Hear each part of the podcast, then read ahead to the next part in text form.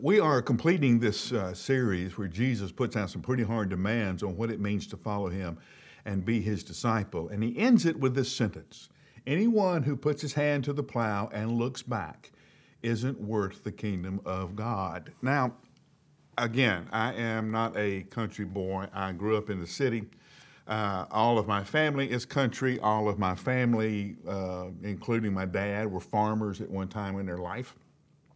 So I've heard all the stories of, about farming, and I've heard all the stories about plowing, although I've never done it.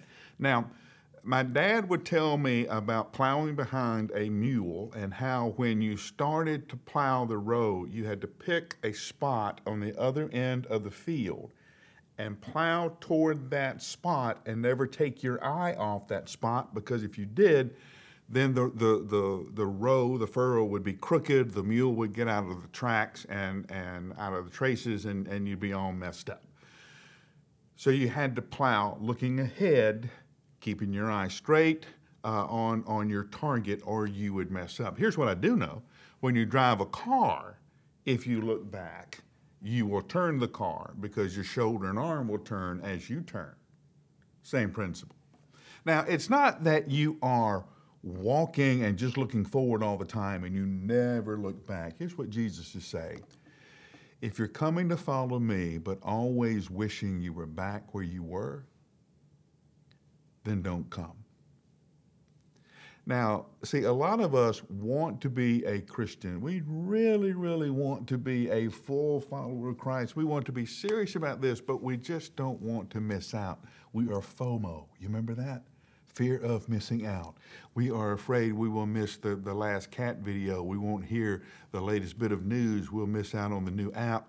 We'll miss out on this. And so we're constantly with our attention diverted everywhere so we don't miss anything and we take our eyes off of Jesus. See, that's what he's talking about.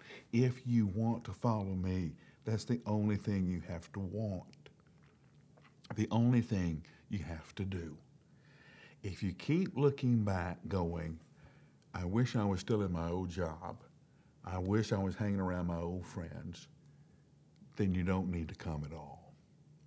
Because when you come, your eyes are going to be straight on Jesus, or your life's going to be crooked and wandering off track, and you're never going to get there. It's a hard call, the one that Jesus puts on his disciple and it is so hard that it demands your full attention. We live in a world that is full of distractions. In fact, there's an entire industry that teaches us how to deal with the distractions of email, social media, on and on the list goes. What is it that distracts you from being fully focused on being a disciple of Christ? What is it that keeps you looking back anchored in the past instead of being able to fully engage the future, the present with Jesus Christ. What keeps you distracted? That may be a good time to deal with it. I'll give you 60 seconds and then I'll see you on Monday.